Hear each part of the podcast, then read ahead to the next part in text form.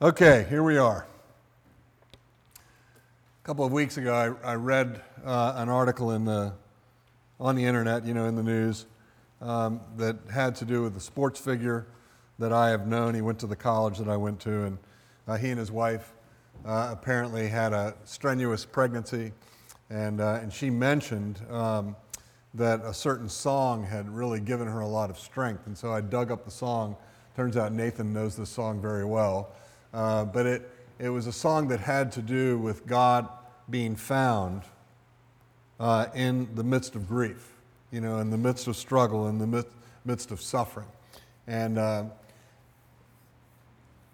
I kind of went back over this the last couple of days, James, with you in mind, uh, hoping that I wouldn't say anything that was a little bit too um, uh, quick, you know, and, and, and, and too glancing because, um, you know, when one of us suffers, we all suffer, and we all suffer to some degree.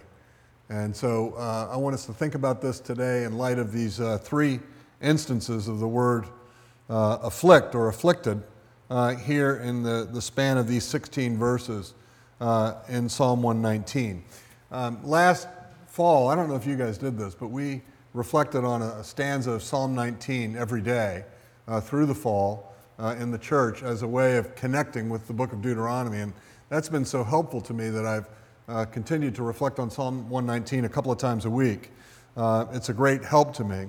Um, but, you know, reading these passages make you want to rethink the Declaration of Independence, don't they? I think it was Thomas Jefferson that wrote that we hold these truths to be self evident that all men are created equal, that they are endowed by their Creator with certain unalienable rights, that among these are life, liberty, and the pursuit of happiness. An unalienable right at the foundation of our American society. Um, thankfully, wiser people have spoken into this uh, in the meantime, and while it's a good thing to want to be happy, uh, there, there are ways, uh, of thinking that indicate that it might not be necessarily a good object for your life. I don't know if you've heard of a, uh, the uh, psychologist Viktor Frankl. He's a remarkable man. Uh, Google him, read his biography, his brief biography. Uh, he really is quite a remarkable guy. And uh, even when he had the chance uh, to come to the United States, when the Nazi regime arose in Europe, he chose to stay with his parents he ended up being put uh, into the death camps, uh, and he was functionally a therapist in the death camps. Uh, he lost most, I think all but one of his family uh, in those camps, but he survived, and he came up with a method of therapy um, that has run its course, but he had some core truths that I think are worth thinking about. And, and the, the core truth uh, was that he said that happiness could not be an achieved goal, that it was impossible for happiness to be a goal that you would achieve by your action. Uh, rather, he said happiness was the consequence of something else. Now, for him, it was existential meaning. Uh, existentialism's come and gone, uh, so I wouldn't go so far as to advocate for that. Uh, but I think his insight that, that happiness as something that you pursue, a goal that you seek to achieve, uh, is going to mess you up. Uh, I think that's true. Uh, Immanuel Kant, you know, sometime uh, before uh, Viktor Frankl, and from a different heritage and background and theological perspective, said similarly that the more we worry about being happy, the further we get from satisfaction. Now, that's really worth thinking about, you know, on a very fundamental level. And it's something that, that radiates out in, into a lot of different uh, reflections on life. We're, we're hosting a, uh, uh, a conference on children's ministry at the Cambridge building uh, in October. If anybody's interested, you know, come and join us. It's, a, it's actually a denominationally sponsored event. Uh, but I've been asked to speak uh, on the Saturday morning of that event on the notion of creating a positive um, Bible centered view of sexuality you know, that, that and, and I'm not going to do that now. Uh, but what I want to say is there's a lot of presuppositions that we come in with, a lot of presuppositions that distort uh, a modern view of human sexuality. And, and I, I, think the kids uh, in their schools, particularly middle school and high school, are faced with this more rigorously uh, than many of the rest of us are. But one of those presuppositions is you have a right to be happy and that you should pursue happiness. And only if you pursue happiness with all your energy are you ever going to get anywhere close to it. And nothing should bar your pursuit of happiness. Uh, it's, a, it's, a, it's something worth thinking about. Uh, is that really going to get us where we want to go? Or is at the outset that a pursuit that is going to be marked by frustration? Um, so, we're doing Psalm 119 today. I didn't know we were going to be so saturated in the Psalms with 103 as well. Um, for most of, the hist- most of the history of the church, the Psalms have been foundational. I think you know this. Um, the New Testament prefers the Psalms. Two thirds of its Old Testament quotations come from the Psalms. Early theologians recommended that the Psalms be read first before the New Testament. That's kind of interesting because those early theologians that were, were the ones that were concerned about Christology and the doctrine of the Trinity. Uh, but they said the Psalms should be read first. Uh, daily reading of the Psalms was required of all the clergy, and the Second Council at Nicaea required that all of the bishops memorize the entire Psalter. Now, uh, that rigor with the Psalms uh, dissipated in the 12th century, but that's another story for another time. You can ask Bradley about that. Um, but the Psalms are critical in that they are clearly resonant with every human emotion. We had an adult ed class this morning in Cambridge uh, that was on the topic of mental health. Uh, and one of the things that we discussed was uh, how we reflect on human emotion and how the church reflects on it. We always haven't had a very positive reflection on human emotion, at least in the last 50 years. Um, but here in the Psalms, you have every conceivable human emotion uh, on display. Uh, the Psalms weave all the circumstances of life into worship, and they're surprising to the 21st century evangelical. Uh, in their determination to keep praying through the most difficult of life situations. Now, again, I don't know where you are on this. I would assume you're reasonably healthy in this regard. And I know that you guys as a church have been through a lot, uh, especially those of you who have been here for a long time.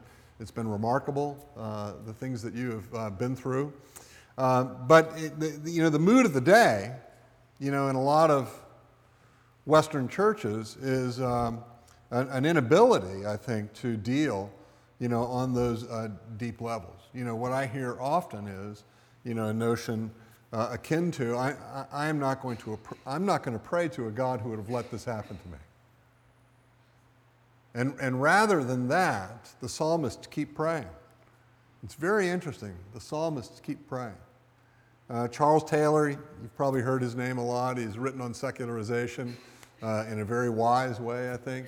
He says, you know, that this problem that we call theodicy, the problem of how a good God permits evil, uh, is actually a pretty recent problem. It's actually something that hadn't really occurred to people except in the last 500 years. Prior to that, um, it seemed self evident. It seemed clear, at least, especially as you read the Psalms, uh, how those two things could go together. So, in the Psalms, disease, death, betrayal, oppression, as well as blessing and abundance, fuel the psalmist's prayer and worship. So, what I want to pay attention to is these three verses um, verse 67, uh, verse 71, and verse 79. Uh, the beginning of, of 67 or 67 says this Before I was afflicted, I went astray, but now I keep your word. Uh, in verse 71, it is good for me that I was afflicted, that I might learn your statutes. And then verse 75, I know, O Lord, that your rules are righteous and that in faithfulness you have afflicted me. So here's the, the large question How is it uh, that David can say, It was good for me that I was afflicted? How can he say that? Now, I know the answer is in the text, but stop before you get to that answer. I, I, I want to get to that answer eventually, but I want to start with how is that question? Uh, how does that question come about? Um, it was good for me that I was afflicted. How does that statement come about? We're asking the question how can David say that? Well, the, I think the anchor of it, you know, really is that last part of verse 75 In faithfulness you have afflicted me. Um, and that, in and of itself, turns the world upside down, doesn't it? You know, we, we usually soften it into something like God has allowed this to happen. You know, this is the way we talked about God's decretive will versus his permissive will. You know, so God has allowed this evil to take place. He's taken his hands off so that it can impact us negatively. This evil has come against us. But, but that's, that's not what it says here. Uh, the psalmist is more direct. I know that in your faithfulness, in faithfulness, you have afflicted me. Now, how could a loving God afflict anyone? That's the big question. It rubs against what we think we know about God. And this is where, you know, theology is really worth contemplating. You know, not just the practical matters of how we live, you know, not just the wisdom that we want to accrue as we mark our steps and make our decisions and chart out our life, but something even more profound, you know, how we think about God. Who is God? What kind of person is he? And why would we even call him a person to begin with? Who is God? And how could a loving God afflict anyone, much less one who is the object of his affection? How can that happen? Well, I'm going to give you a couple of things that are kind of obvious, but I want to say that, you know, for me, um, I always need to keep remembering these things. I always need to keep coming back to them. And, and the first is this that affliction does, um, in, in ways that uh, everything positive in your life cannot do, affliction teaches you how to pray. It makes you pray. Uh, you might be lazy in your prayer. Uh, you might find it difficult to pray. I find it very difficult to pray. You know, I mean, I can, I can get up early in the morning and I can crack open the Bible and I can read a good chunk of it, you know, according to various reading plans. Uh, but then when I close the Bible and I need to pray, you know, then I start to sound like a first grader. You know, the normal things kind of crop up. And, uh, and, and, and, and they don't resonate with the depth of what I've just read in the, in the scripture. But affliction, difficulty, will teach you how to pray. And one of the principal themes of the whole Psalter is that the people of God pray out of their distress. And that's what happens when you read the Psalms a good bit. You find there's a lot of distress.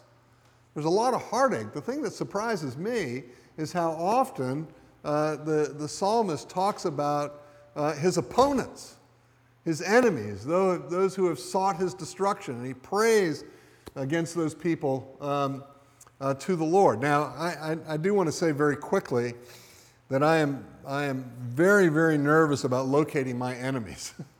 uh, there are a lot of people that bug me. In fact, I would probably say most people bug me.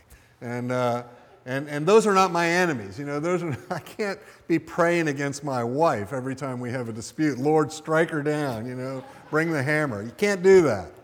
Uh, I think it's safe to locate your enemies in the world, the flesh, and the devil. And so if you're asking God to destroy your enemies, ask that He would destroy those influences uh, in your life. Um, but again, the bitter reality is that prayer is learned in adversity. I had a, a, a songwriter tell me um, that her best songs were written when someone had just broken her heart. And she's got a strong career, has won Grammy Awards. She said, I just can't write a song when things are going well.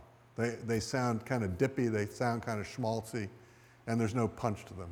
But if somebody's really done me wrong, then I can sit down and pour out my heart and write a song that resonates in the hearts of the people who are listening to it. Now, that notion itself, that prayer is learned in adversity, crashes into contemporary worship and pop Christianity.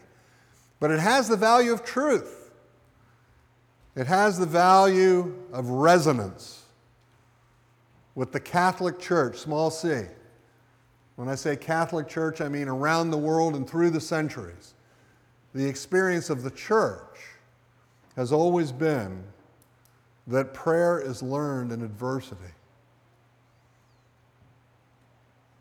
One of my favorite Old Testament commentators, Bruce Waltke, uh, says that one's true beliefs are best expressed in prayers. One's theology is best discovered through one's prayers. You know, as you pray, you understand who you think God is, and then you've got to go match that with how God has revealed himself. So, adversity teaches you to pray.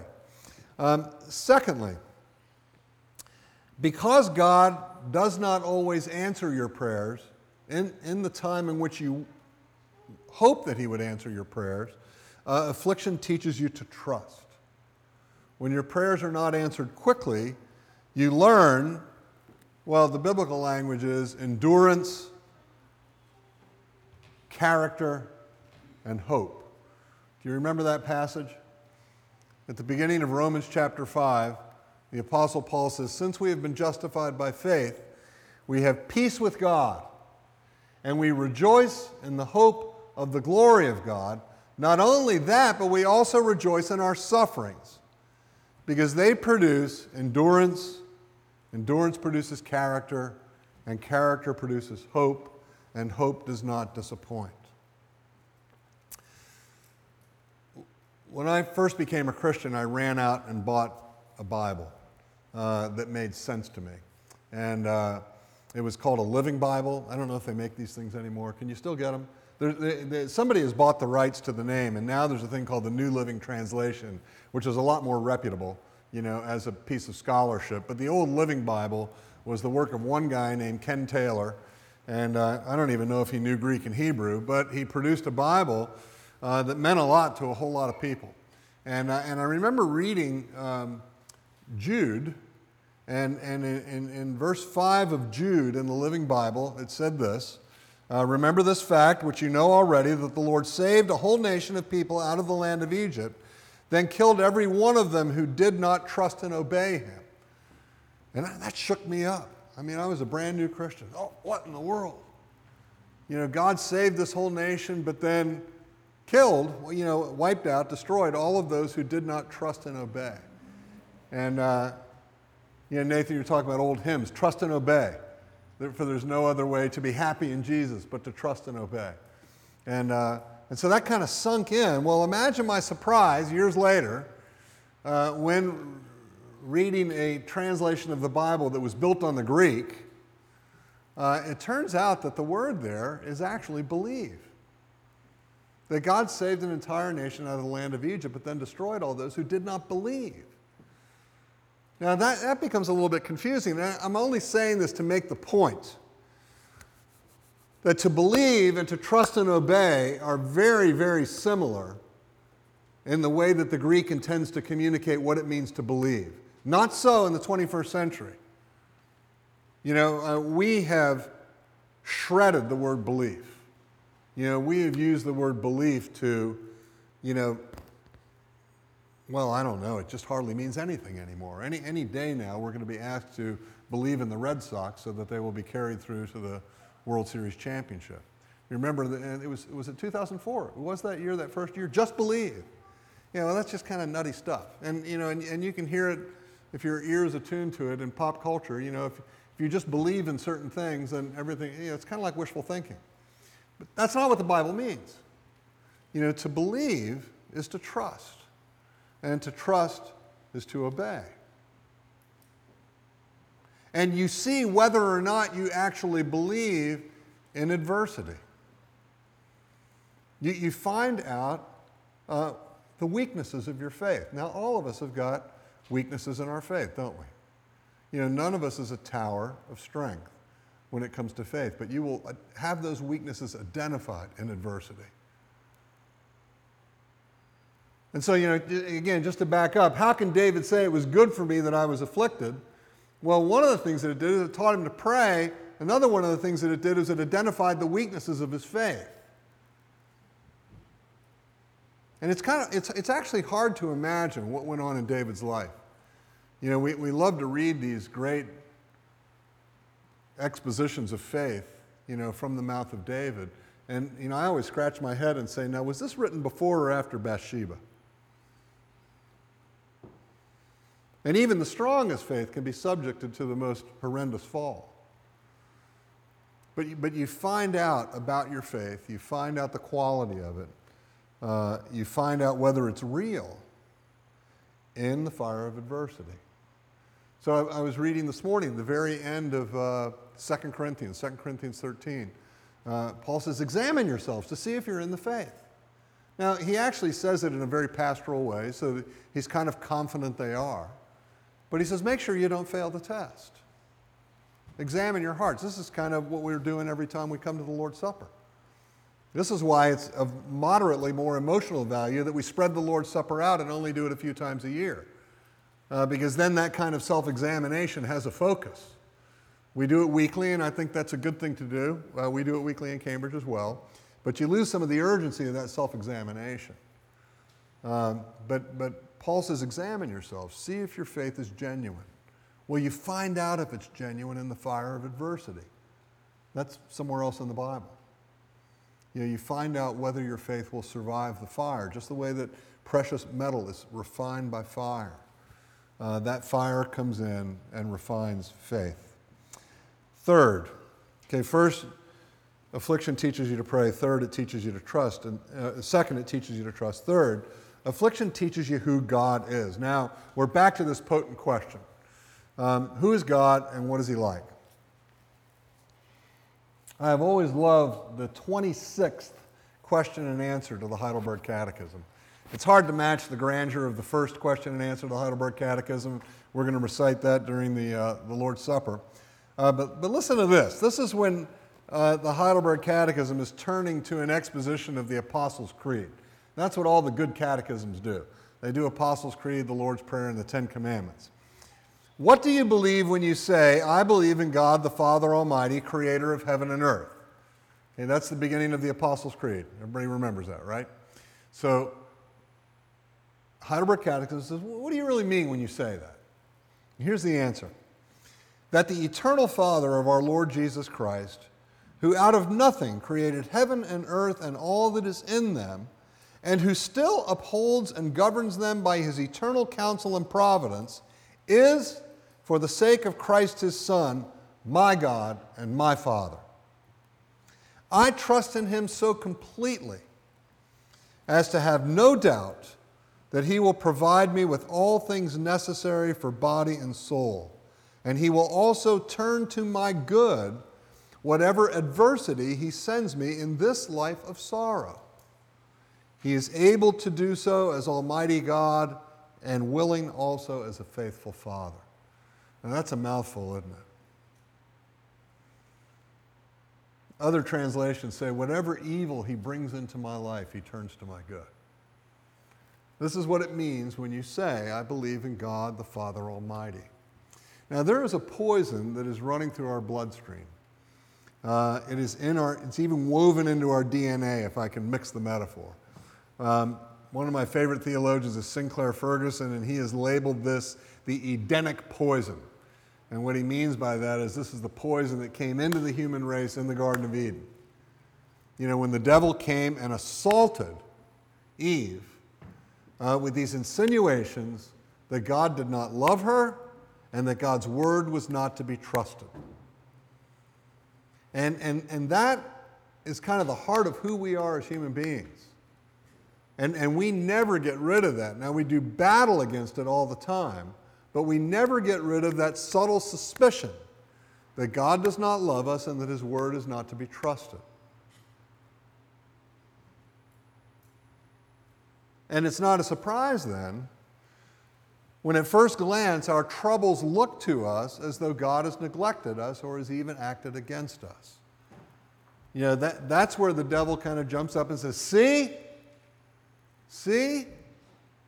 Adversity has come upon you. Difficulty is weighed in. You're even being afflicted. God doesn't love you, and His word is a lie. You know, Job's not a bad model here, although I wouldn't recommend that anybody embark upon too long a study of Job. You can, you can find a, there's a re- really nice little brief uh, work on Job, and I, what's it called? I can't remember. I can dig it up for you. It's by a guy named Christopher Ash.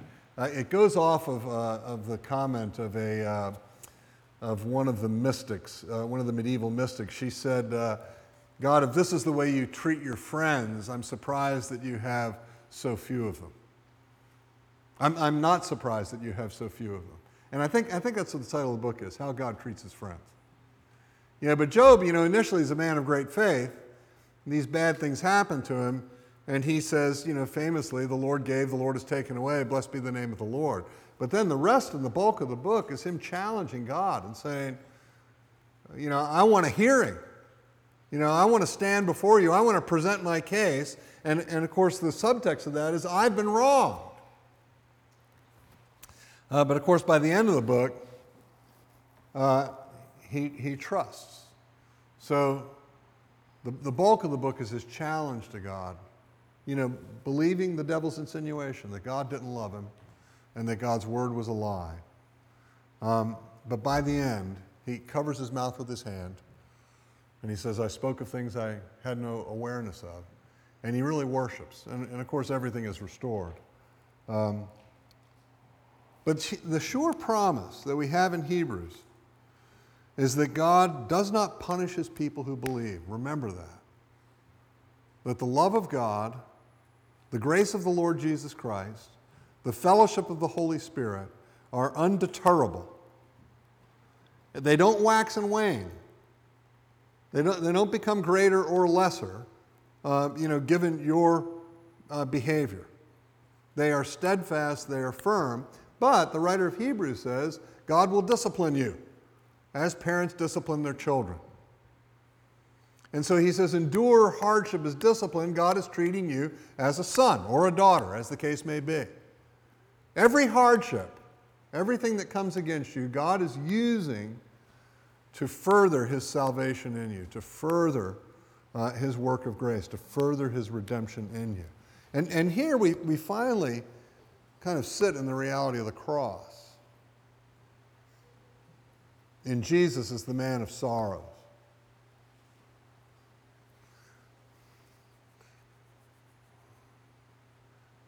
And that's why I think Good Friday is probably the, the center of the Christian universe. I, I, you know, you can argue and say, no, no, it's Easter, and I'll, I'll concede. Uh, but Good Friday is, is, is, is where it happens. You know, it's why the cross, you know, looms so large in the Christian imaginary. It's why we've built buildings in the shape of the cross. It's why it's uh, regrettably become a piece of jewelry.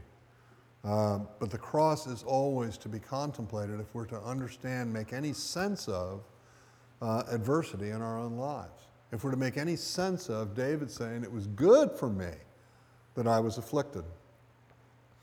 I had uh, printed in our Good Friday bulletin last Good Friday this prayer. It comes from that little book, The Valley of Vision. Um, you remember the word Mara in the Old Testament? Uh, it, it's in the book of Ruth, and, uh, and Mara is the name that, that equates to bitterness. Uh, you need to know that as I read you this, this, this prayer, this poem. May the cross be to me as the tree that sweetens my bitter maras, as the rod that blossoms with life and beauty, as the brazen serpent that calls forth the look of faith. By thy cross, crucify my every sin, use it to increase my intimacy with thyself. Make it the ground of all my comfort, the liveliness of all my duties, the sum of all thy gospel promises, the comfort of all my afflictions, the vigor of my love, thankfulness, graces, the very essence of my religion. And by it give me that rest without rest, the rest of ceaseless praise. You know, affliction ends up teaching you the beauty of God's Word, the beauty of His laws, the beauty of His statutes, rules, and testimonies. And now we get to the punchline, you know, of that earlier verse. So if it teaches you faith, if it teaches, or it teaches you how to pray, teaches you trust, uh, teaches you who God is, and it ends up teaching you uh, the beauty of His Word. And, and this is what these verses are getting at. Before I was afflicted, I went astray. It was good that I was afflicted, that I might learn your statutes. You know, one of the most beautiful pictures in the New Testament is that of the former demoniac in Luke 8. Remember, this guy is tormented beyond measure, you know, by these demons and ends up being a legion of demons. You know, and there's all kinds of rich theology in that, and I won't, I won't unpack that now. But at the end of it, you know, when Jesus casts out the demons, they go into the pigs, the pigs go drown themselves. All of the people from the local village come rushing out and they see this guy, and the description of him is that he is sitting at the feet of Jesus, clothed and in his right mind. Uh, that's a great picture of salvation. That's a great picture of redemption. Uh, to be sitting at the feet of Jesus, clothed and in our right minds. You know, there are a lot of other pictures. The picture of the prodigal who returns home and uh, comes to his senses, so he's in his right mind as well. Uh, but, but being in your right mind at that point is where you say, God, your words are good. God, even your laws. You know, there's another psalm, Psalm 19, says, your, your laws are of infinite benefit to me. They are sweeter than honey in the comb, they are more valuable than silver and gold. And, and that's, that's a hard thing. You know, a couple of weeks ago, I preached on wives submit to your husbands and husbands love your wives. And I said, you know, we just got done saying that even though the grass withers and the flower fades, the word of our God will stand forever. Well, now I'm going to ask you, do you believe it? You know, there are pretty direct things uh, in the Bible, pretty direct things in the Word of God that we, uh, as in every generation, have the capacity to dismiss and kind of move aside. But here's this guy sitting at the feet of Jesus, clothed and in his right mind, embracing God's word, embracing submission to God, embracing obedience to Him. You know, not as something that is done begrudgingly, but something that is done gladly, willingly, uh, joyfully. So, those are the four things for my, at least for now. Uh, I, I, think you can go back and dig them up. Um, and, and we could add a lot more to them. Uh, but this affliction, it's good to be afflicted because it teaches you to pray, it teaches you to trust. It teaches you that, you that, that God is bigger than your truncated version of Him. It teaches you that God is the Lord uh, and that He's not your butler. And then it teaches you the beauty of His Word and so, with that, I just want to reflect very briefly on that quote that I gave you. That quote is from Archibald Alexander. You know, the, the, the Puritans, in many ways, were kind of the proto psychologists um, of the modern world. And they had a deep understanding of human character and, uh, and of the ways that we would go wrong. And, uh, and in a book called, um, um, why am I blanking on the title of that? Is it in the, it's in the bulletin, isn't it? Uh, Thoughts on Religious Experience, that is. That's the title of the book. He has uh, a little place where he says, Nine helpful hints for growth in practical piety. And, and of those nine, you know, it's normal stuff like go to church and read the Bible and pray and, you know, care for each other, be in fellowship with one another. And then he unleashes this whopper uh, at the end. He says, For your more rapid growth in grace, some of you, will be cast into the furnace of affliction. Sickness, bereavement, bad conduct of children and relatives, loss of property or of reputation may come upon you unexpectedly and press heavily on you. In these trying circumstances, exercise patience and fortitude. So I think that's part of the endurance and the character and the hope. In these circumstances, exercise patience and fortitude. Secondly, he says, be more solicitous to have the suffering sanctified than removed. Now, that's an interesting piece of advice, isn't it? Be more energetic in asking God to sanctify the suffering than in asking Him to get rid of it. Thirdly, he says, glorify God while in the fire of adversity. That faith which is most tried is commonly most pure and precious. Fourth, he says, learn from Christ how you ought to suffer as I mentioned, he's the man of sorrows, acquainted with grief. He's the one who invites us in. And he tells his disciples, you know, gives them fair warning. Uh, if this is the way they treated me, they'll treat you the same way.